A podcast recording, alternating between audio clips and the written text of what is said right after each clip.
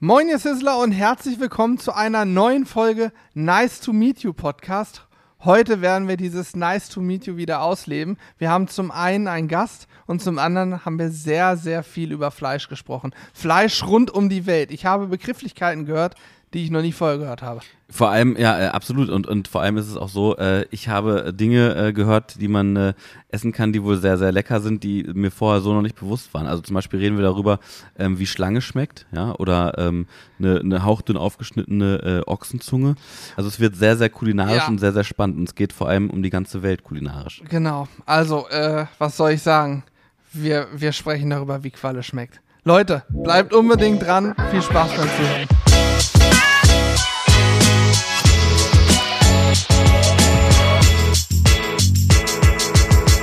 Soll ich einsteigen? Steig mal Wir ein, sind doch schon längst dabei. Achso, wir sind- also Hannes, äh, ich weiß nicht, ob du auf die Uhr, aber wir, wir sind doch schon längst im Podcast. Der läuft doch schon die ganze Zeit. Ich, also viele Autofahrer, die ihn jetzt hören, fragen sich auch, ja, wann geht's denn los? Ja, es geht schon los. Ich habe meinen Einsatz schon wieder verpasst. Ja. Und vielleicht habt ihr es auch schon rausgehört. Ich habe es wahrscheinlich auch im Intro schon erwähnt oder Alex. Neben uns sitzt kein anderer als Kai Ebel. Es ist unfassbar. Herzlich willkommen. Ja. Ja, danke schön, dass ich hier sein darf, aber ich finde gut, dass ich als Autofahrer bezeichnet werde. Sind wir nicht alle ein bisschen Autofahrer? Nein, nicht, nicht, ich meine, ich meine nicht dich, sondern ich meine unsere Zuhörer. Ist schon klar. Ja, okay. Aber danke für die Erklärung. Ja, gar kein Problem. Manchmal stehe ich halt auf dem. Schlauch, ja. Die meisten Menschen werden dich von der Formel 1 kennen. Und jetzt, was mich interessiert, bist du selber jemals Formel 1 Auto gefahren? Also durftest du auch mal darin rumfahren? Oder hast du dich ausschließlich um die Moderation gekümmert und um die Belange anderer? Vorschlag A ist richtig. Ähm, ich habe tatsächlich schon Formel 1 gefahren, allerdings habe ich nicht am Rennbetrieb teilgenommen, sondern äh, selber mal so einen Formel 1 Lehrgang quasi mitgemacht. Das hieß dann Formel 1 für jedermann, damals auf dem Lausitzring, weiß ich noch wie heute. Und äh, ich fand das hochinteressant. Man wird dann ausgebildet. Erstmal fährt man in einem kleineren Formelauto. In dem Fall war es bei mir ein Formel 3 und bin dann hinterher auf ein Formel 1 umgestiegen. Und das äh, enorm Interessante ist daran einfach die Verzögerung und auch die Beschleunigung. Äh, man, man klebt halt auf dem Asphalt, das ist auch hochinteressant. Ähm, also man muss es mal gemacht haben, um zu verstehen, was diese Irren da alle wirklich anstellen. Bin auch mal in einem äh, sogenannten Formel BMW damals gesessen, habe auch da so einen kleinen Kurs Ein gemacht. Formel BMW? Ja, das ist noch eine kleinere Klasse. Die, Okay. die haben 160 PS. Aber das reicht dann schon, wenn man mit den Autos fährt. Äh, da muss man sich dermaßen drauf konzentrieren, alles richtig zu machen. Einlenkpunkt, Bremspunkt. Damals noch vernünftig schalten. Heutzutage geht ja alles am Lenker. Damals mit den alten Autos war das noch nicht so. Also verdammt viel Arbeit und deswegen Chapeau für all das, was diese Helden da mit ihren erdgebundenen Raketen alles so machen. Ja, Krass. ich glaube auch, dass, also ich meine, ich selber fahre einen Automatikwagen. Ich kümmere mich nun gar nicht ums Schalten. Der hat natürlich Schaltwippen, aber ich bin ganz ehrlich, ich nutze sie nie. Ich nutze nie Schaltwippen. Ich habe da gar keinen Bock drauf. Ich glaube, das ist auch so. Also Rennfahren generell hat auch meinen tiefsten Respekt. Go-Kart, Go-Kart wollte ich gerade sagen, bin ich schon gefahren. Hier, auf der Kartbahn. Das finde ich auch schon anstrengend. Al- Also mein Traum ist es ja immer noch irgendwann mal auf der Rennstrecke auch zu fahren, muss ich ganz ehrlich sagen. Wir, wir, also wir haben Kann auch man noch machen. Äh, ja, das, das Problem ist die, die Zeit. Ähm, und wir haben, wir haben auch tatsächlich, ich weiß gar nicht, ob ich das erzählen darf, wir haben mit einem, einem Kooperationspartner von uns haben wir so eine Wette mal am Laufen gehabt, ich weiß gar nicht. Da, da haben wir drum Stimmt, gewettet, ja. dass, dass wir, äh, wenn wir die gewinnen, es ging darum, es ging um Videovorschläge, also äh, was wir quasi abdrehen und ähm, wer, wer hinterher äh, quasi recht hatte, wer die meisten Views, welche Videos die meisten Views haben, der ähm, hat quasi was gewonnen. Also entweder hätten die, glaube ich, gewonnen, dass wir äh, bei denen in, in einer Firma grillen und äh, wir haben gesagt, wir wollen mal auf der Rennstrecke ein paar Reifen abfahren. Stimmt. Ja, ich glaube, wir dürfen da noch nicht. Also ich glaube, wir haben es jetzt angesprochen, ne? aber es geht halt logistisch nicht. ja, ja. Aber ich kann es nur empfehlen, weil nochmal, zum einen hilft es für die eigene Fahrsicherheit im täglichen Gebrauch und man sieht auch mal eben den Unterschied, wenn man das mit einem Profi macht, mit einem richtigen Instructor, man sieht, was in so einem Auto alles möglich ist. Und dann kann man auch so den möchte gern Rennfahrer in sich selbst mal so ein bisschen rauslassen. Geil. Wie, wie bist du denn, wie bist du denn damals überhaupt dazu gekommen? Ähm, äh, ja, zur Formel 1 und zum Fernsehen? Ja, ist eine relativ einfache ähm, Geschichte. Fangen wir mal mit der Formel 1 an oder, oder äh, chronologisch wäre dann im Fernsehen. Ähm, Versuche ich schnell zu erzählen. Ich wollte immer zum Fernsehen, war immer ein Traum von mir. Allerdings habe ich immer überlegt, würde gerne mal Showmaster werden. Äh, das hat mich interessiert. Auf der anderen Seite war ich ein riesen Sportfan. Und wenn man dann die Schnittmenge nimmt, Sport und Fernsehen und sieht, wo ich gelandet bin, dann war das schon zielgerecht. Also ich habe es immer gewollt und, und, und immer darauf hingearbeitet und deswegen dann auch über ähm, Zeitungspraktikum, Fernsehpraktikum dann auch zu RTL gekommen. Also äh, im Prinzip zielgerichtet, aber ohne, ohne Beziehung, sondern tatsächlich hart gekämpft und gearbeitet, im richtigen Moment angerufen und dann irgendwann da gelandet. Formel 1 war dann eher wie die Kuh zum Ei, weil wir haben ja damals äh, bei RTL, ich weiß nicht, die Älteren äh, wissen es sicher noch, obwohl die Älteren hören ja wahrscheinlich gar nicht zu. Doch. Ähm, Gab es die Sendung Anpfiff, das war eine Fußballsendung, da haben wir Bundesliga-Fußball live übertragen, Zusammenfassung der Spiele, da war ich auch tätig. Jeder von uns war Fußballfan und dann ging die Rechte verloren. Da gab es ein Problem bei uns bei RTL. Was machen wir denn jetzt an Sport? Dann gab es zum einen die Idee, die mir sehr entgegenkam, weil ich äh, sehr mit dem Boxsport sozusagen verhaftet bin. Hat mein damaliger Chef gesagt, äh, guck doch mal, ist da irgendwas los im Boxsport? Kann man was machen? Ich sage, ja, gibt es einen, der heißt Henry Maske, der ist gerade Profi geworden, hätte das Zeug als Saubermann im Ring mal ganz was Großes zu reißen. Geschichte ist, glaube ich, hinlänglich bekannt, werden nicht einfach mal googeln. Und dann haben wir die Nummer gemacht. Dann sagt er, ja, pass Krass. mal auf, du kümmerst dich bei uns weiterhin ums Boxen, aber das sind ja maximal vier Kämpfe im Jahr Jahr damit ein bisschen ausgelastet, aber wir haben ja noch die Rechte an dieser Formel 1, an dieser Rennserie. Nur, das war damals eine eigene Redaktion, es war eine sogenannte Autoredaktion. Da sagte mein Chef, die holen wir rein in den Sport und dann kümmere dich doch mal darum. Da habe ich gesagt, um Gottes Willen, was soll ich denn da? Ich habe doch kein Benzin im Blut, ich war nie an der Nordschleife, was soll ich denn da bloß machen? Da sagte er, mein Gott, guckst dir doch erstmal an, vielleicht fällt dir da irgendwas zu ein. Und dann bin ich tatsächlich 1992 äh, zum Barcelona Grand Prix nach Spanien habe relativ schnell überrissen. Das ist ein mega großes Feld. Das hatte was von Olympischen Spielen, von Weltmeisterschaften. Allerdings das Ganze alle 14 Tage als Wanderzirkus. Hm. Und da habe ich sofort gerafft, da kannst du eine ganze Menge machen, weil äh, es geht ja gar nicht mal um das Fachliche, sondern das, was drumherum passiert. Das war Big Business, das war Hightech, das war Sport, das war Showbiz, das war alles auf einmal. Also Sex and Drugs and Rock'n'Roll. Das zusammengefasst in zwei Stunden am Sonntagnachmittag, gut verdaulich. Und da habe ich gedacht, das ist es. Ja, und habe gedacht, das machst du mal ein Jahr. Du kannst auch noch die Welt sehen dadurch, lernst vielleicht noch ein paar Sprachen, lernst viel über Business und äh, viele Länder kennen. Und das äh, wollte ich dann machen, so ein Jahr lang. Und dann sind es 30 Jahre geworden. Okay. Ja. Verrückt. Also, ich sag mal, von einem auf 30 Jahre ist sportlich. Leicht erhöht. Ja. Wie, wie oft warst du dann überhaupt zu Hause? Weil man ist ja wirklich sehr, sehr viel unterwegs in der Saison dann, ne? Ja, gute Frage. Zu Hause, was war das nochmal? Ja. Nein, äh, tatsächlich habe ich dann äh, zu Hause eher intensiv gelebt, aber auch immer kürzer. Kann man sich mhm. ja vorstellen. Es fing an mit 16 Rennen pro Jahr. Am Ende waren es bis zu 23 Rennen pro Jahr. Dass man da viel weg ist. Zwischendurch gab es auch nochmal Testfahrten oder eben die Boxkämpfe oder Redaktionssitzungen. Also ich habe schon sehr viel aus dem Koffer gelebt, äh, kenne mich in Hotels relativ gut aus. Und wenn man dann äh, per Namen schon an den Flughäfen begrüßt wird, weiß man auch, dass man irgendwas verkehrt gemacht hat.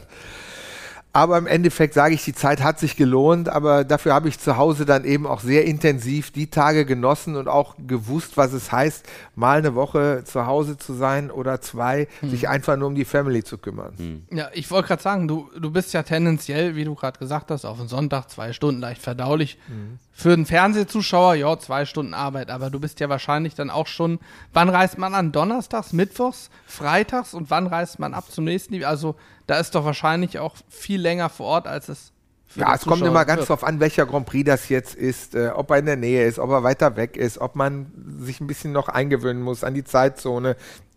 Ein Übersee-Grand Prix fliegt man in der Regel einen Tag eher, da fliegt man schon dienstags hin. Oder wenn es Anfang der Saison ist und es viele PR-Termine gibt, wie Australien, ist man ja auch ein bisschen länger, sitzt man da, ist nicht so um die Ecke. Da sind wir dann auch gerne schon mal Sonntagabends geflogen, damit man dann überhaupt Dienstagmorgen da ist. Ne? Das kommt ja auch noch hinzu. Ja. Äh, da, da, muss man sich einen Tag eingewöhnen. Ist was anderes, als wenn man mit dem Auto vielleicht nach Spa fährt in Belgien und abends wieder zu Hause schläft, wenn mhm. man wie ich in Mönchengladbach wohnt. Das geht dann alles. Ne? Also da, das kommt wirklich drauf an aber in der Regel, in den früheren Jahren habe ich immer ab Donnerstag schon an der Rennstrecke gearbeitet und jetzt später als Freelancer bin ich oft auch erst dann freitags an die Strecke gegangen, aber in der Regel waren schon auch immer donnerstags Pressetermine, die ich dann auch schon belegt habe und äh, äh, oft war es dann so, Sonntag, das Rennen war vorbei, dann hat man geguckt, geht es abends noch nach Hause und sonst eben am nächsten Morgen relativ früh, weil man dann auch, mhm. wie gesagt, zwischendurch wenigstens ein paar Tage zu Hause verbringen wollte. Ja, auf jeden Fall. Ist wichtig. Wahnsinn. Und äh, jetzt hast du ja ein neues Projekt, ne? Also deswegen äh, sind wir ja auch so ein bisschen zusammengekommen. Ne? Du ja. bist äh, sehr, sehr aktiv, wie wir auch, auf YouTube aktuell, ne? Wie, wie ist denn das dazu gekommen und äh, was machst du da? Ja, wir haben den äh, Kanal Highlights haben wir sozusagen gegründet, äh, wie die Highlights, nur eben als mit meinem Namen vorne dran, als Highlights. Und ja, wie, wie, bin ich darauf gekommen? Also eigentlich habe ich immer gedacht, ich möchte auch so ein bisschen mein eigener Programmdirektor sein. Und dann ähm, habe ich einen äh, bekannten Kollegen, äh, mittlerweile Freund äh, getroffen, der sich da sehr gut auskannte kannte in der digitalen Welt und ich kam ja aus der analogen Welt. Und er sagte, Mensch, sollen wir da nicht zusammen was auf die Beine stellen? Das war der Pascal Walterfang. Und äh, mit dem habe ich dann zusammen das so ein bisschen spielerisch aufgebaut. Und habe ich festgestellt, es ist wirklich eine ganz andere Welt, eine andere Ansprache, eine andere Technik. Aber ich kann meine Expertise aus dem Fernsehen mit rüberbringen und er brachte seine digitale Expertise mit ein. Und da haben wir uns irgendwie in der Mitte getroffen und da jetzt, glaube ich, was drauf gemacht, dass man in Fernsehqualität auch YouTube machen kann, weil nicht falsch verstehen, aber ich glaube, es gibt ja immer noch viele, die machen YouTube, indem sie sich das eigene Handy vor die Nase halten. Und ich finde, das sollte mehr sein, äh, dass man da auch professioneller arbeiten kann. Und ich glaube, dass es auch nicht sein muss, dass man bei YouTube die deutsche Sprache vergewaltigt, sondern man kann sich auch vernünftig ausdrücken und Hochdeutsch sprechen.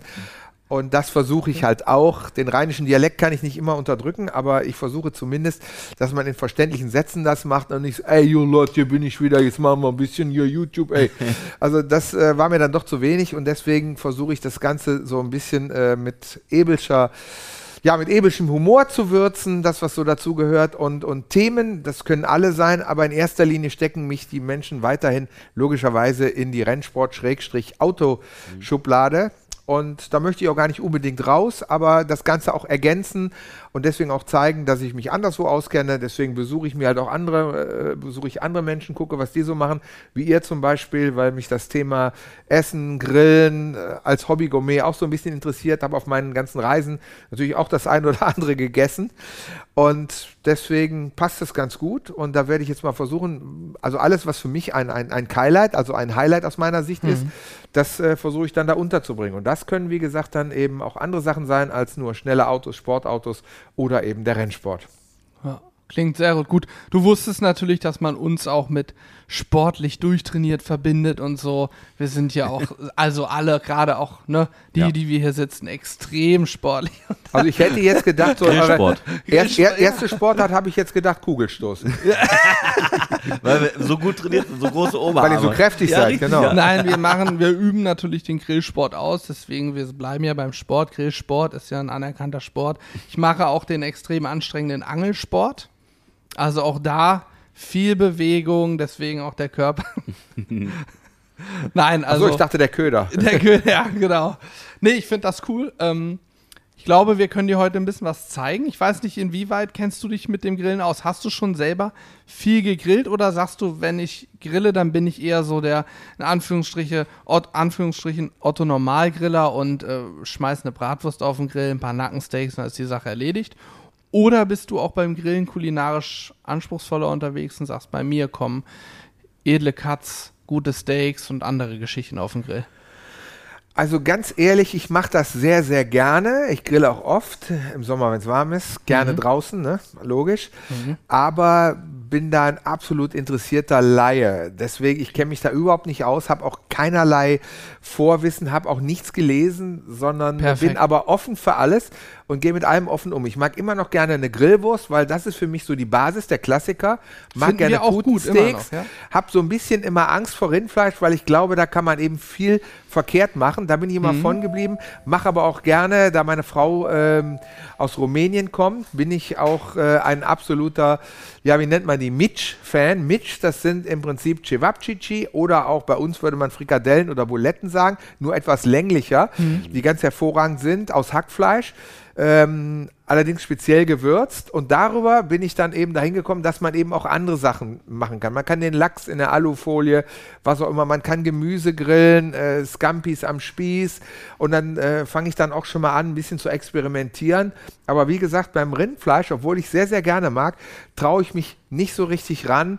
Und deswegen ist das vielleicht auch so ein Thema, wo man ein bisschen äh, aufbauen kann. Aber mir macht das wahnsinnig Spaß. Aber ich habe ehrlich gesagt eben gar keine Ahnung davon. Das ist perfekt. Beim Thema Rindfleisch wird auf jeden Fall dein Abend heute. Das kann ich dir schon mal garantieren. Ja. Wir haben ja vorhin schon mal ein Stück Fleisch gezeigt, was wir vorbereitet haben.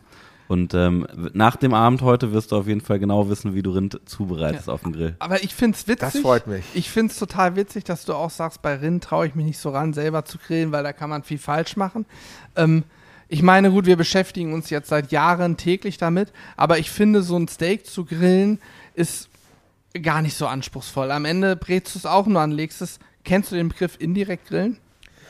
Nee, ich kenne nur äh, dieses Drauflegen, ganz kurz, wenden, nochmal ganz kurz und dann fertig. Okay, also bei einem Steak nach diesem ganz kurz anbraten, wenden, ganz kurz Ach, fertig. dann legt man es nochmal irgendwo niedrig garend irgendwo hin, ne? Genau, dann gibt es nämlich, wenn du ein entsprechend dickes Steak hast, Ja. so zwei, drei Finger dick, dann legst du es in den indirekten Bereich, ist im Prinzip ein Backofen, wenn du so willst. Ne? Der Backofen ist auch eine in, indirekte Hitze. Wobei, Du das haben wir letztens immer gemacht, um das auch warm zu halten, genau. Kannst du auch machen, dann bei ganz niedrigen Temperaturen. Aber wenn du so ein Steak fertig garen willst, ich meine, nach dem Anbraten kannst du dir vorstellen, so ein, so ein vier Finger dickes Steak, das ist komplett roh und eiskalt in der Mitte.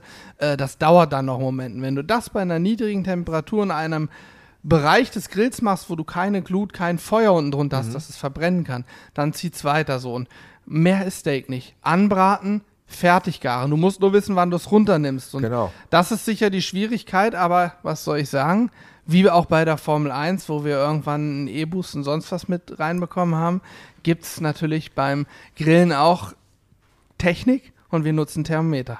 Also ich kann da mal sagen, ich habe euch aber vielleicht eins zumindest voraus, was das Fleisch angeht, aber da geht es weniger ums Grillen als ums Essen, weil ich bin Mitglied im 48 Ounce Club, den ähm, gibt es in Amerika und der gehört zur Steakhouse-Kette Schulas und äh, zu zum, was habe ich jetzt gesagt, zum äh, 48 Ounce Club gehören die, die eben dieses 48, also 48 Unzen Steak gegessen hat. Ach, das ist ein. Porterhouse, das 1,4 Kilo wiegt. Es ist sozusagen die Eiger Nordwand unter den Steaks. Und jeder, der das alleine geschafft hat, ist Mitglied in diesem 48 Ounce Club. Und das habe ich ach damals in. Indianapolis bei, ähm, im Steakhouse Schulas habe ich das geschafft, kann man googeln, die gibt es glaube ich sogar noch heutzutage. Und da kriegt man dann so eine Plakette und hängt dann da irgendwo an der Wand. Und äh, Nein. da war ich besonders stolz drauf, dass ich dieses Ding da geschafft habe, aber es war mega lecker, habe ich mir gar nicht denken können, weil ich dachte gerade an diese vier Finger breit, weil das war tatsächlich so, das war die Eiger Nordwand unter den Steaks. Wahnsinn, 1, gut, da ist viel Knochen auch dran, aber ein 1,4 Ja. Kilo Porterhaus.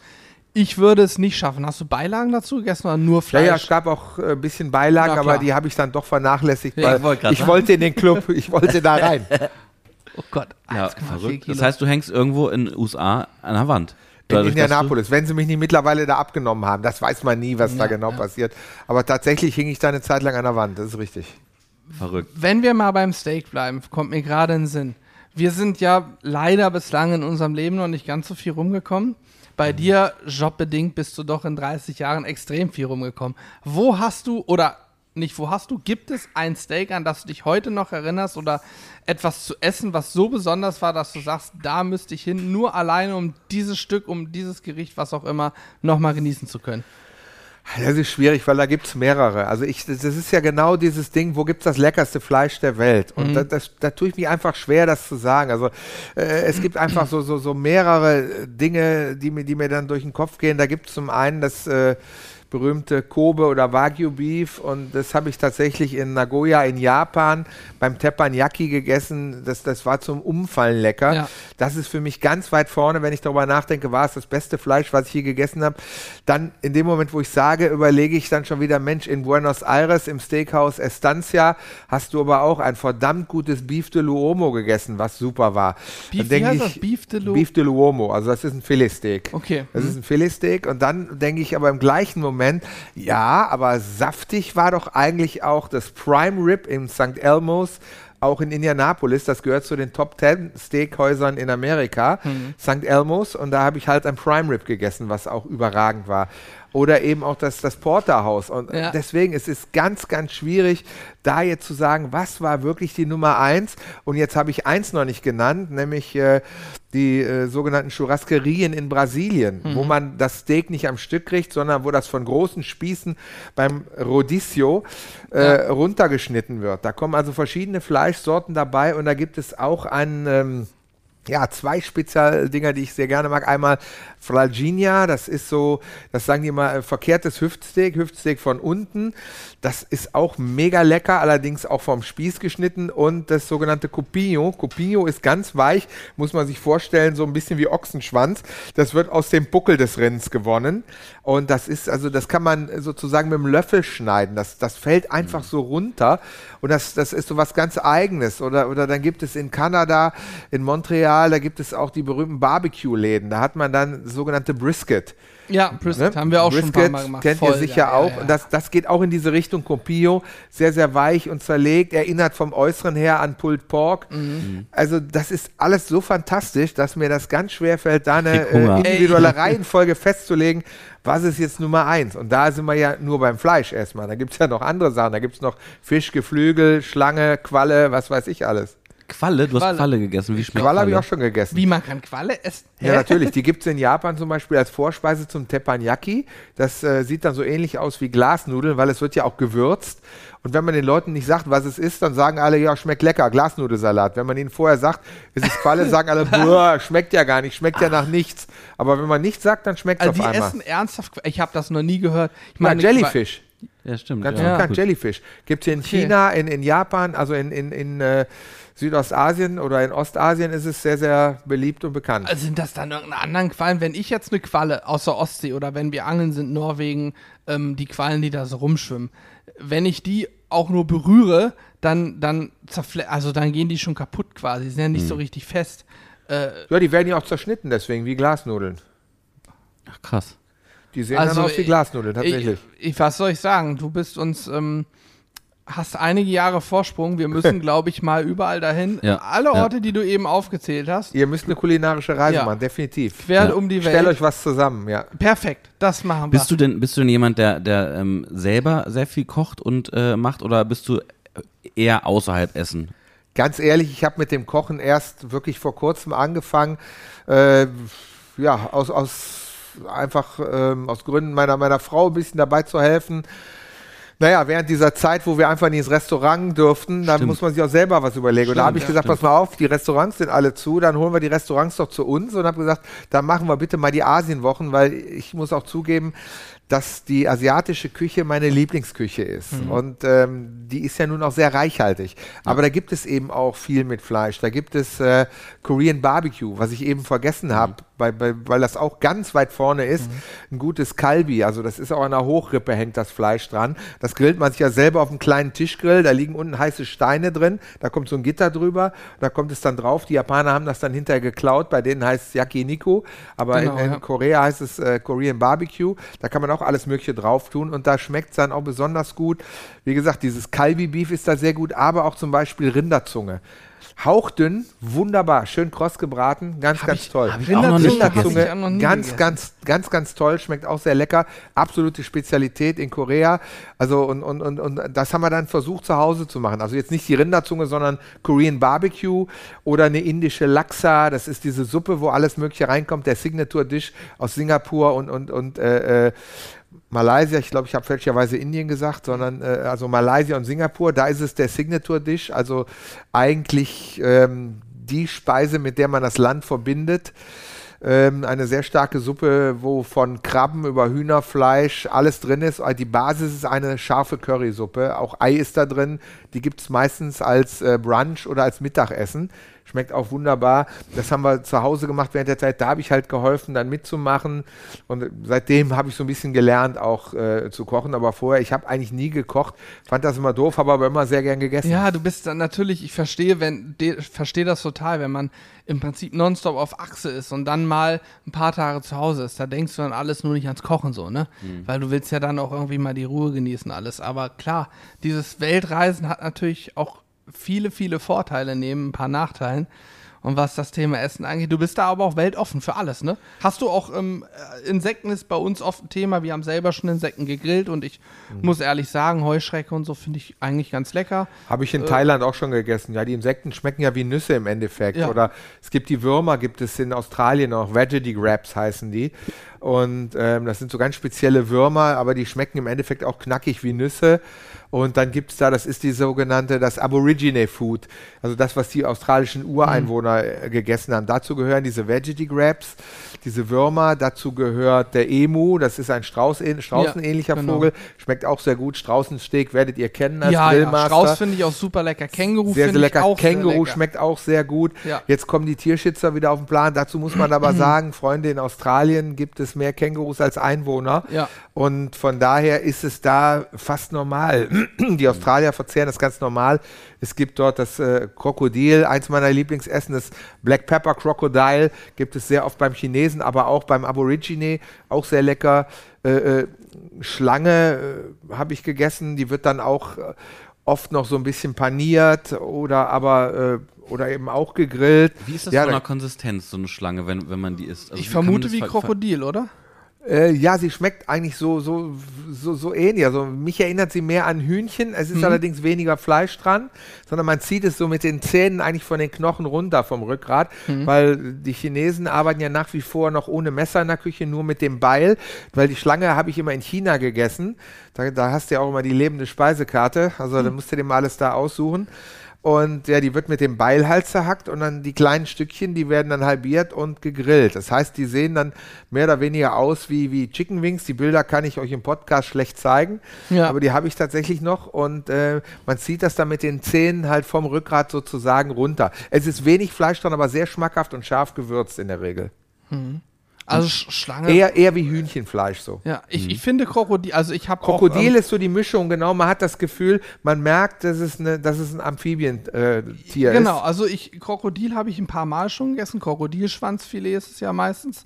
Mhm. Und ich fand das von der Konsistenz irgendwas zwischen Huhn und Fisch. Also Genau nicht, nicht ganz so weich wie Fisch, Exakt. aber, aber auch nicht, nicht, nicht so fest wie Huhn. Irgendwie. Aber Ja. schön mager auf jeden Ja, Fall, weil das Krokodil an sich Fleisch. ist ja sehr muskulös Ja. und hat eigentlich so gut wie keinen Fettgehalt. Deswegen braucht es mehr Fettträger und deswegen zum Beispiel sage ich ja sehr gerne Black Pepper Krokodil, weil äh, Krokodil ungewürzt habe ich auch mal probiert, steckt, schmeckt dann tatsächlich eher nach, nach nichts, aber das ist bei Fisch ja auch ähnlich. Also beim Fisch muss man ja auch ein bisschen nachhelfen mit Soßen und so weiter, damit es so richtig äh, delicious wird. Ja, ja. Wobei ich Fisch zum Beispiel, also ich angel sehr gerne, fange gerne Fisch, viele Tiere, die auch bereite die auch zu. Vom Essen her bin ich erst in den letzten Jahren so mehr und mehr zum Fisch gekommen. Jetzt seit einiger Zeit erst, da bin ich noch Neuling, esse ich verdammt gerne Sushi. So und ähm, also Fisch zum Beispiel esse ich lieber roh als gebraten. Ich finde einen Thunfisch gebraten schmeckt es nicht ansatzweise so lecker wie ein roher Thunfisch. Ich bin da fast bei dir, weil ich ein Sushi-Liebhaber bin, aber wir dürfen eins nicht vergessen. Der Geschmack beim Sushi oder Sashimi kommt vor allen Dingen, oder auch bei den Maki-Rollen, man verwechselt das ja alles gerne mal. Wir reden ja von den sogenannten Nigiri-Sushis. Das sind die, die auf Reis liegen mit ein klein wenig Wasabi schon drin. Aber Genau. der richtige Geschmack kommt erst durch die Mischung mit der Sojasauce, in der dann nochmal zusätzlich Wasabi rein verrührt worden ist. Wenn man die darin tunkt, dann schmeckt es überragend. Aber da liebe ich zum Beispiel auch einer meiner Lieblings- ähm, Nigiri-Sushis, das ist der Unagi, das ist der Aal, aber der ist immer schon ein bisschen vorgebraten. Und der, den mag ich auch sehr, sehr gerne dann, weil ich meine, Sushi und Sizzle Brothers passt ja nicht so ganz zusammen, ne? Von daher, deswegen, Lass dich überraschen, was wir heute der Abend Aal. noch machen. Ja. ja. Wir werden heute Abend gehen wir in die Richtung, sag ich mal. Also alle, die Twitch geguckt haben, die jetzt diesen Podcast hören, haben es gesehen. Wir haben hier vorhin, bevor ihr gekommen seid, schon was vorbereitet. Ah, ich freue mich drauf. Ähm, bin gespannt, wie es uns gelingt. Also wir haben selber noch nie Sushi gemacht. Ich gehe es nur gerne essen. So. Und ich weiß, Mhm. dass gutes Sushi auch wirklich schwierig ist. Ja. Ja, das liegt vor allen Dingen auch am Schnitt teilweise. Ich habe das auch mal gelernt, ich habe mal so einen Kurs mitgemacht, allerdings auch vor der Kamera, muss ich zugeben, für unsere damalige Sendung Formel Exklusiv. Habe dann gelernt, wie man einen Aal richtig zu Sushi schneidet. Ja. Aber das, das äh, ist ein Wahnsinnsaufwand. Allein, dass man äh, drei oder viermal den Reis erstmal waschen muss. Mhm. Muss ja der richtige Reis dafür sein. Es ist so aufwendig, Ja. wie, wie man das alles macht, da mit den Bambusmatten das alles zu drehen. Dann, wie gesagt, in, den, den, den, äh, in dem Fall war es ein Lachs, an dem ich geübt habe, die vorher die Gräten richtig rauszuholen, damit man da genau weiß, dieses Stück, dann, dann, dann, hat- dann hat mir der Großmeister da gezeigt, wie man das aufteilt. Da gibt es ein Stück ganz, ganz fein, sagte, das wird dann nur für Sashimi genommen. Die nächste Stufe wird dann nur für ähm, für Nigiri-Sushi genommen und dann hat man da noch so, so ein paar Stücke, die dann so ein bisschen, ja, hätte ich jetzt beinahe gesagt, wo so ein bisschen Fett noch dran ist. Ähm, die Stückchen nimmt man dann für die Maki-Rollen. Mhm. Also das ist hochinteressant, wie das alles vonstatten geht und wie das dann auch mit dem scharfen Messer alles fein säuberlich geschnitten wird. Auch die Art und Weise, das ist auch eine Kunst für sich. Ja, ja, ist also 100 Prozent. Ich äh, habe nun schon viele Fische in meinem Leben filetiert auch. Mhm. Und behaupte auch, dass ich einen Fisch filetieren kann, aber nicht gut filetieren kann. Und ich gucke auch mir nicht. liebend gerne, gucke ich mir so Videos an von so Sushi-Experten, Sushi-Meistern, japanischen Großmeistern, die dann den Thun da zerlegen oder den Lachs. Bei denen sieht das ja so aus, als wäre es einfach, ne? Das geht ja auch ruckzuck. Osasuna Aber- heißt, glaube ich, Großmeister. was ich richtig krass finde, ist, mit wie viel Respekt die so einen Fisch dann auch behandeln. Und da wird wirklich genau Ja. und penibel drauf geachtet, dass der Schnitt perfekt ist. Gerade geschnitten, das finde ich übrigens auch so genial an diesen Teppanyaki-Grillen. Diese Teppanyaki-Stücke, die werden ja auch penibel zum Würfel geschnitten. Einer sieht aus wie der andere. Kantenlänge passt perfekt und so. Also das, da, da, da, da komme ich jetzt zum weiteren Sprung in meiner Reise, denn äh, da- das hätte ich vielleicht vorhin noch sagen müssen, als wir über weltbestes Fleisch und so geredet haben. Und weil, du- weil du es gerade mir das Stichwort lieferst, ähm, ich habe äh, in äh, wo ist es jetzt? Jetzt muss ich kurz überlegen. Ähm, in so Melbourne, ne? in, in Ja. Melbourne, Melbourne, Australien, da gibt Mhm. es einen, äh, einen Familientraditionsbetrieb, der heißt Vlados. Und Vlado war ein Ungar, dessen Sohn es mittlerweile weiterführt. Also auch der Sohn ist Ungar, heißt aber nicht mehr Vlado, das Restaurant heißt aber noch so. Und das ist das beste Steakhouse in Melbourne. Und ähm, der macht auch Fleisch, Fleisch, Fleisch. Das heißt, man hat gar keine Karte da.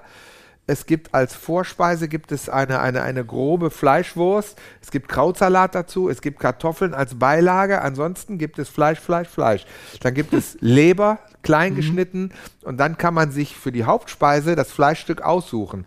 Und da habe ich ihn auch gefragt, wie er, das, wie er das hinkriegt, dass das Fleisch immer so wunderbar ist und warum er da der Beste ist.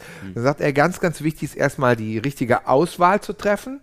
Und dann sagt er, extrem wichtig ist, wie das Fleisch geschnitten wird. Sagt der Schnitt ist das A und O. Ich dachte mal, es ist die Zubereitung, das Grillen, aber das war für ihn eher so eine Sache, die der sagt, naja, das können viele, aber das Aussuchen und das Schneiden, das können nicht so viele. Da war ich ganz baff, weil ich habe immer gedacht, das liegt tatsächlich an der Zubereitung und er sagt mir erstmal ist es, dass man sie überhaupt das Richtige findet und dass man überhaupt die, die Fleischstücken so schneidet, dass sie stimmen. Das wusste ich nicht. Ja, doch. Also definitiv. Ich meine, beim Steak ist eine Sache.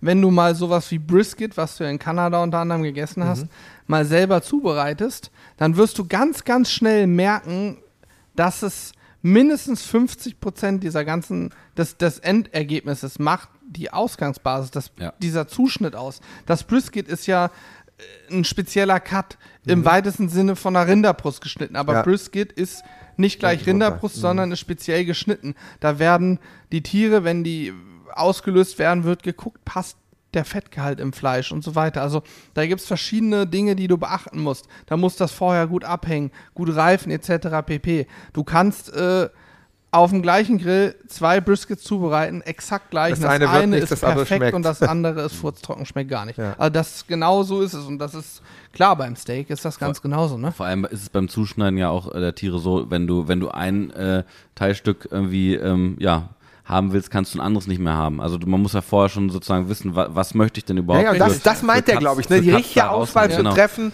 den, das will ich haben. Ne? Genau, weil Ja, du kannst, genau. du kannst einige Sachen nicht mehr sozusagen haben, wenn du äh, schon einen bestimmten Cut vorher ausgelöst hast, weil es dann einfach nicht mehr Ja, funktioniert. äh, dann. gutes Beispiel Boston Butt. Boston Butt, sagt dir das was? Nein. Boston Butt. Butt hat nichts mit Hintern zu tun in dem Fall. Der Boston Butt ist ähm, sozusagen die, ähm, die Wettkampf oder der Wettkampf-Cut für Pulled Pork.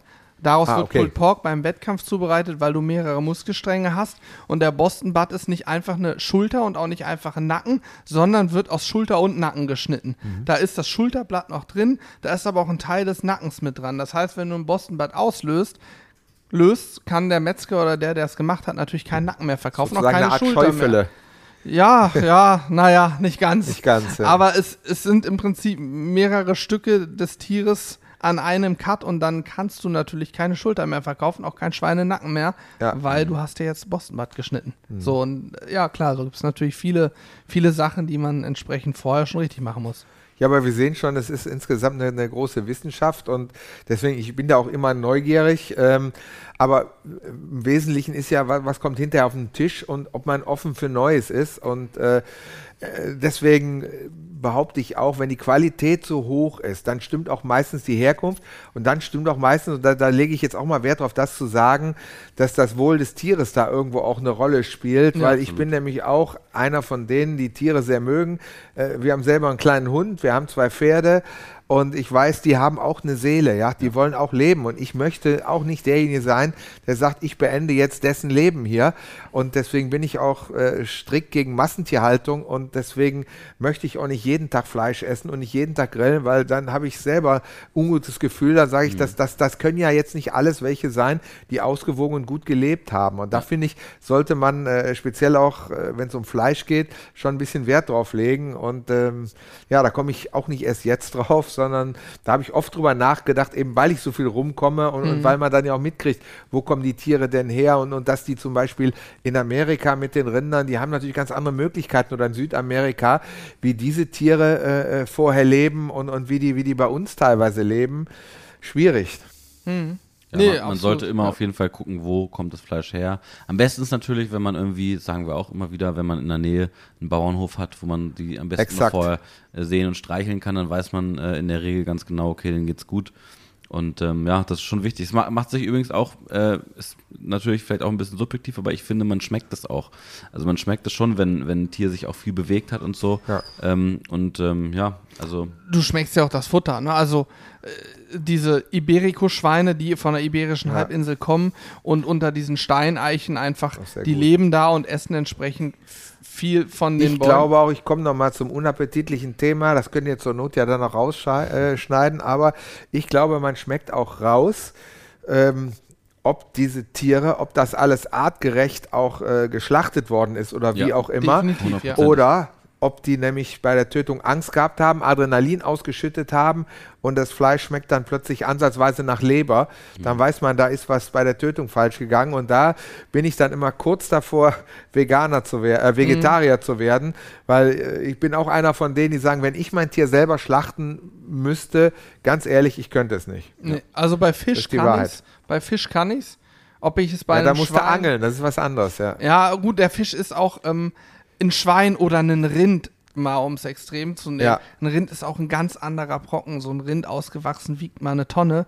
So ein Fisch wiegt, ja, ein guter Fisch wiegt mal ein paar Kilo, ne? Mhm. So, das, das kriege ich irgendwie hin. Aber wir waren jetzt gerade, wir sind gestern wiedergekommen von der Wagyu-Zucht Nordfriesland und haben uns das angeguckt. Mhm. Und die Rinder leben da so toll und das sind so schöne Tiere und die, die kleinen, die Kälber sind natürlich Da muss ich jetzt niedlich, aber ne? nochmal nachfragen oder nachhaken, weil das Wagyu oder auch früher Kobe Beef genannt, galt ja immer als das teuerste und beste Fleisch der Welt. Ich war ja selber mal bei so einem Bauern auf Japan, habe den da besucht und habe da mitbekommen, wie die Rinder da mit Bier gefüttert werden und auch mit Bier massiert werden und dass das Fleisch deswegen auch so einen Geschmack hat. Mag alles sein. Also da gibt es ja gab es immer genau zwei Orte in Japan, wo es die gibt, eben einmal Matsuoka und einmal in Kobe. Genau. Und deswegen frage ich mich, wie geht das mittlerweile, dass die auch oben in Norddeutschland sind? das ist eine Rasse. Also Wagyu ist quasi Wagyu ist die Rasse davon. Genau. Ne? Kobe und Kobefleisch wird's dann, das ist ein bisschen wie mit äh, Champagner, ne? Das ist ja, Ja. im Prinzip auch Sekt aus der Ah, Champagne. okay, wie mit, okay, da, Kobe ist dann, da äh, war ich auch schon Wo, Epernay, ja. Wobei ich auch gelernt habe, dass es ähm, in Japan in Anführungsstrichen die Todesstrafe drauf steht, das japanische Staatsgut des Wagyu-Rind nach außen zu führen. Aber irgendwann Mhm. ist es wohl mal so gewesen, dass diese schon lange her, dass die mich nach das, ja. Mhm. Australien und auch in den USA dann über, über einen Wasserweg transportiert werden. Heutzutage gibt es die Kryotechnik und es werden einfach Embryonen können entnommen und eingefroren werden und natürlich um die ganze Welt theoretisch kommen. Und so kannst du dann Wagyu-Rinder äh, überall züchten, selbst wenn da noch nie ein Wagyu-Rind vorher war. Und das funktioniert. Und so hast du 100% Wagyu-Genetik von besten Tieren, auch in Deutschland, und kannst sie allerdings artgerecht halten. Man muss dazu sagen, so dieses Kobe-Fleisch in Kobe, die Rinder werden eben oftmals nicht artgerecht gehalten. Diese Wagyu-Rinder, die leben oft auf engstem Raum, eingefärbt, können sich nicht wirklich viel bewegen. Sollen ja auch möglichst viel Fett ansetzen, ne? Aber dieses Wagyu-Rind neigt auch von selbst dazu, viel Fett einzulagern. Ja. Das haben die Japaner irgendwann rausgefunden, dass die hier einen wirklichen Schatz haben. So und so gibt es das auch in Deutschland, werden artgerecht gehalten. Ganz, ganz tolle Farm, ganz, ganz toller äh, Betrieb, Landwirt.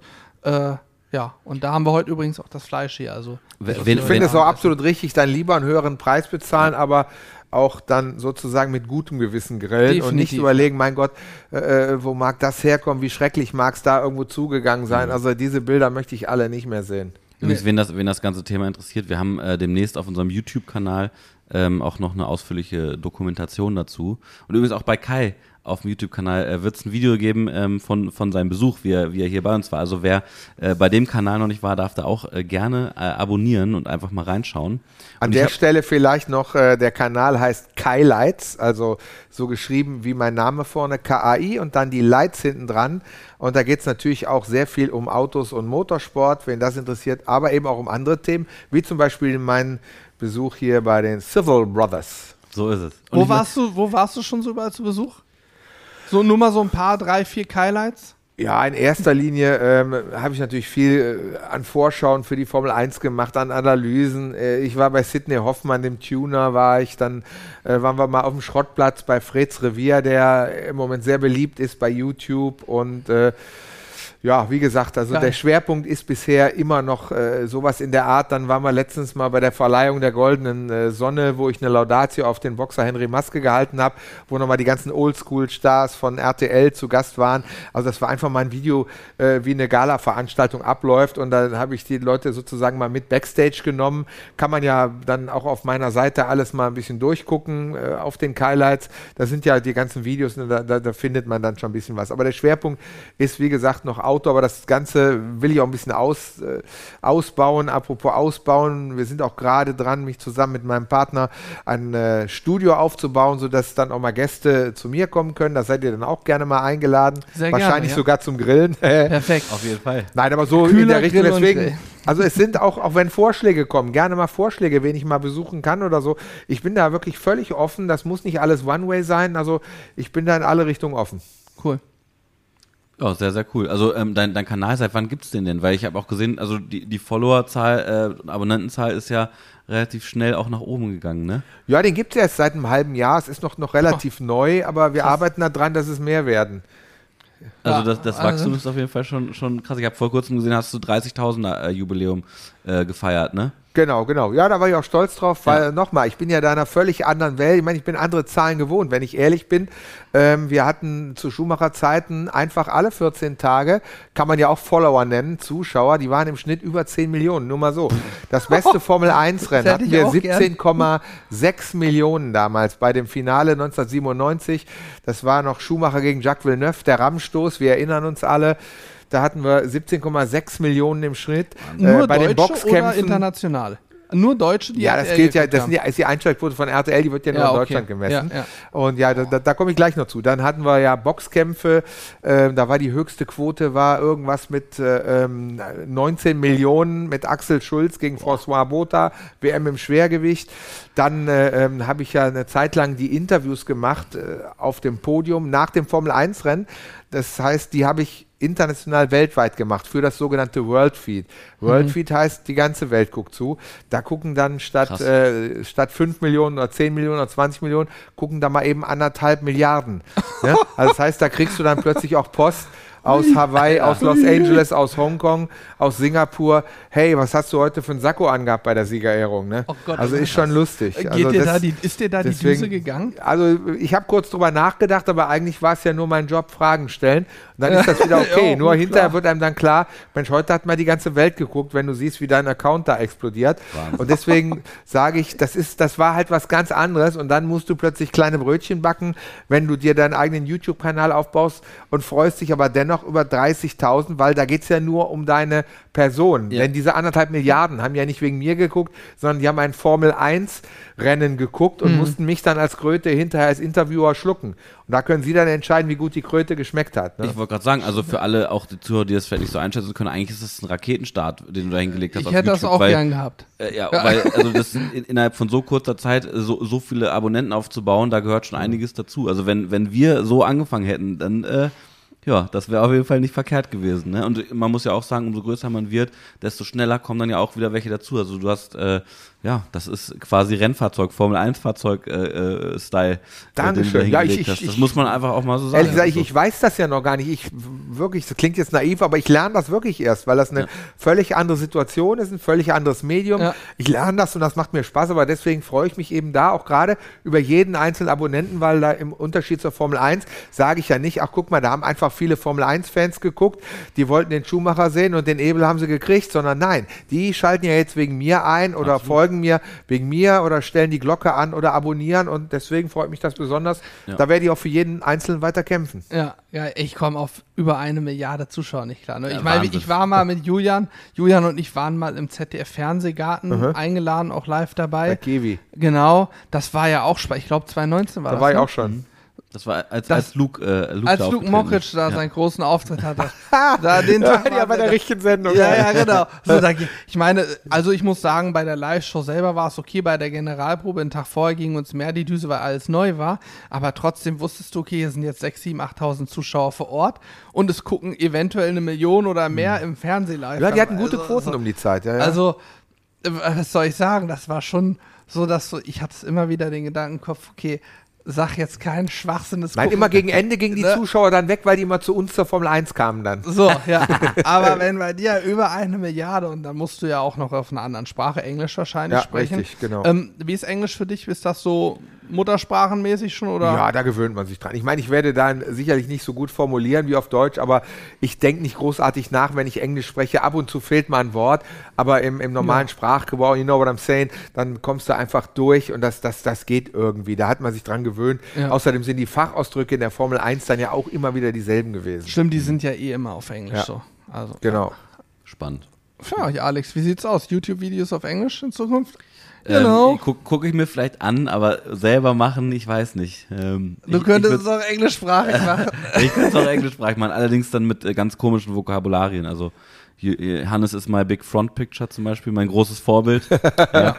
I wash my hand äh, at the äh, water chicken am Yes. Wasserhahn. Ja. Water Chicken. And then you have the salad, ne? Dann hast du Ja. yes.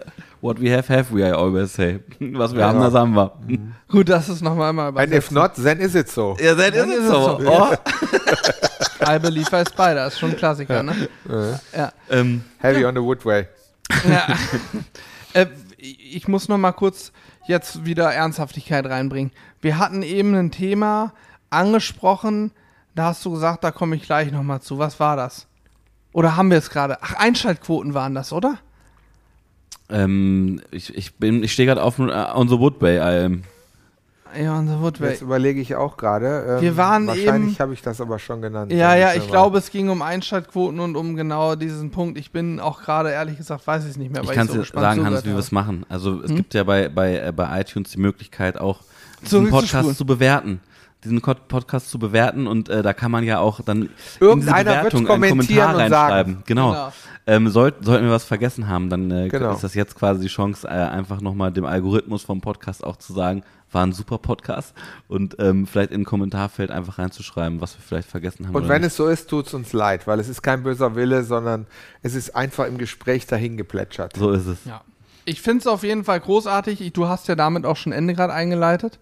Ich finde es ganz, ganz großartig, dass wir, ähm, ich meine, Formel 1, das, weiß jeder, der deinen Namen mal gehört hat, weiß hier, Formel 1, Moderator. Aber wie, wie du uns auch einen Eindruck von dem, was drumherum so passiert, gegeben hast und vor allen Dingen das Kulinarische. Ja. Ich habe heute ganz, ganz viele Begrifflichkeiten gehört, dass man Qualle essen kann. Ich habe in meinem ganz, ich weiß, dass man alles essen Bullenfrosch kann. auch, ne? ja. Ja, das- die Franzosen machen ja auch so Frosch, Bullfrog, Ochsenfrosch ja. und so. Aber dass man Qualle essen kann, Jellyfish, ja, Ja. klar. Viele neue Ideen, muss ich auch sagen, sind jetzt hier ähm, Ey, aufgepoppt. wenn bei uns bald auf dem Kanal. Ich sehe euch die Qualle grillen. Ich werde in Norwegen, werde ich einen Kescher mitnehmen und Quallen fangen. Ich werde Jellyfish grillen. Was, wie wird der gewürzt? Wie wird so eine Qualle gewürzt? Was muss ich da? Oh, ich glaube, da war viel Ingwer dabei. Also, irgendwo- aber ich bin mir, bin mir auch nicht mehr so ganz sicher. Also das, ja, da müsste man dann auch, auch noch mal googeln zur Not. Weil ich, Ich, ich google gleich mal. äh, habe den Japaner damals rein. nicht gefragt, wie er es gewürzt hat. Und ich glaube, wenn, hätte er es mir nicht gesagt. weil äh, da, zu dem Thema vielleicht eine Anekdote am Ende noch. Eins meiner Lieblingsrestaurants ist äh, in Thailand auf der Insel Phuket. Das ist das äh, berühmte Ban Rimpa. Sehr, sehr edel, sehr zu empfehlen. Dort habe ich einen der besten Fische meines Lebens gegessen und da habe ich gesagt, jetzt will ich aber wenigstens essen, äh, wenigstens wissen, was das für ein toller Fisch war. Ja. Hab mich dann äh, nochmal erkundigt und dann hat der Waiter sich entschuldigt, also der Kellner sagte, er weiß nicht genau, aber er fragt in der Küche nach, alles klar, ist in die Küche gegangen, also er war auf jeden Fall mit süß-sauer, auch mit viel Ingwer dabei, aber auch ein bisschen scharf, aber es war einfach ein, ein fantastischer Fisch, auch knusprig, da stimmte einfach alles. Und dann kam er zurück mit einem breiten Grinsen. Ich wusste, jetzt erfahre ich, welcher Fisch das ist. da habe ich gesagt, und welcher ist es denn? Daraufhin sagt er, großer Fisch. Großer Also da weiß ich, ich habe damals einen der leckersten Fische, die ich jemals gegessen habe. Das war im Ban Rimpa auf Phuket, der große Fisch. Da kann ich was mit anfangen. Perfekt. der große ja. Fisch, Ja. ja. Den würde ich dann auch das nächste Mal bestellen. Ja, Im Restaurant. vielleicht Einmal- machen einmal wir mal ein Video, Fisch, großer Fisch. Ja. Aber ja, gut, großer Fisch kann halt alles Kann sein. alles sein, ne? ja. Oder meint er vielleicht Kugelfisch? Nee, das wäre, hätte, also das glaube ich nicht, weil der Kugelfisch, den kriegt man ja nur als Sushi in Japan. Das ist ja der sogenannte Fugo, wo ja. immer noch, die Regel gilt übrigens immer noch, äh, wenn daran einer stirbt, weil wenn man den falsch schneidet, wenn man die Leber verletzt und das Gift kommt raus, dann stirbt man unweigerlich, weil es da kein Gegengift gibt. Und deswegen muss dann auch der ähm, Küchenchef immer noch Selbstmord begehen, rituellen, wenn man nachweisen kann, dass an seinem Fugo einer gestorben ist. Gilt in Japan heute noch. perfekt. Und deswegen ist auch äh, bei Fugo-Köchen da in der Küche, wenn die Fugo schneiden, ist eine unglaubliche Ruhe. Ich meine, man sagt, eigentlich kann da nichts passieren. Das ist ja irgendwo auch eine Routinearbeit für die, dass man den Fisch so ausweitet, dass man die Leber nicht verletzt. Aber nochmal, ein kleiner Schnitt, kleine Unaufmerksamkeit, wenn man nicht konzentriert ist und da läuft ein bisschen was aus der Leber raus, dann war's das. Das ist auch Wahnsinn, ne? Ja. Das muss man auch wollen, ne? Hast du, hast Ja. du schon mal gegessen, Fugu? Ich durfte nicht. Ich, ich wollte es damals, war auch alles geplant, aber dann hat mich meine Frau angerufen. Ich war gerade in Japan, Ja. hat mir mit Scheidung gedroht und dann habe ich gedacht, naja, okay, dann, äh, dann lassen wir's. Also ich muss auch sagen, ich habe da, ich, ich weiß nicht, ich, ich, hätte- hätte Aber ich da, hätt's auch gemacht. zu viel Respekt vor, ja? Ja, ich hätte Ich, ich gemacht. weiß nicht, ob ich da, weil, weil wenn man dann so die Kontrolle aus der Hand gibt, Gut, aber die Kontrolle aus der Hand gibst du in dem Moment auch, wo du in ein Flugzeug steigst. gut, Genau das das. stimmt, natürlich. Also ich finde, äh, die, wie du es gerade gesagt hast, die werden genau wissen, was sie tun. Das Ja. wird Routine sein. das ich- sind ich keine würd- Anfänger da in der Küche. Weißt du, wie schnell, der, wenn man was diesen Kugelfisch isst und die Leber verletzt wird, wie schnell wirkt das Gift? Das weiß ich nicht. Es kommt aufs eigene Körpergewicht an, kommt auf die Menge des Gifts an, die freigesetzt worden ist, wie viel da reingekommen ist. Ne? Vielleicht hat sich das bis heute auch geändert, dass man sogar schon Gegengift hat, aber äh, ich wusste hätte ich nur immer immer, dass es nicht so war, aber auch das kann man heutzutage sicherlich irgendwo irgendwann mal nachprüfen. Ja, Wahnsinn. Ja, es gibt schon verrückte Dinge. Ja.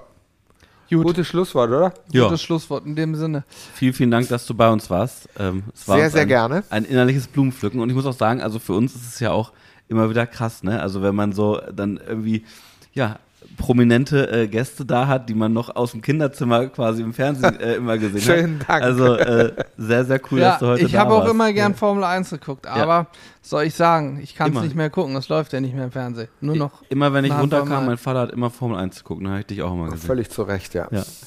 Also, vielen Dank auch an unsere Zuhörer fürs Zuhören. Äh, wenn ihr Fragen habt, vielleicht auch an Kai, schickt sie uns gerne an mitmachen.sizzlebrothers.de. Wir leiten sie weiter. Vielleicht nehmen wir auch nochmal einen Podcast auf. Im Zweifel gibt es ja auch immer den digitalen Weg dazu.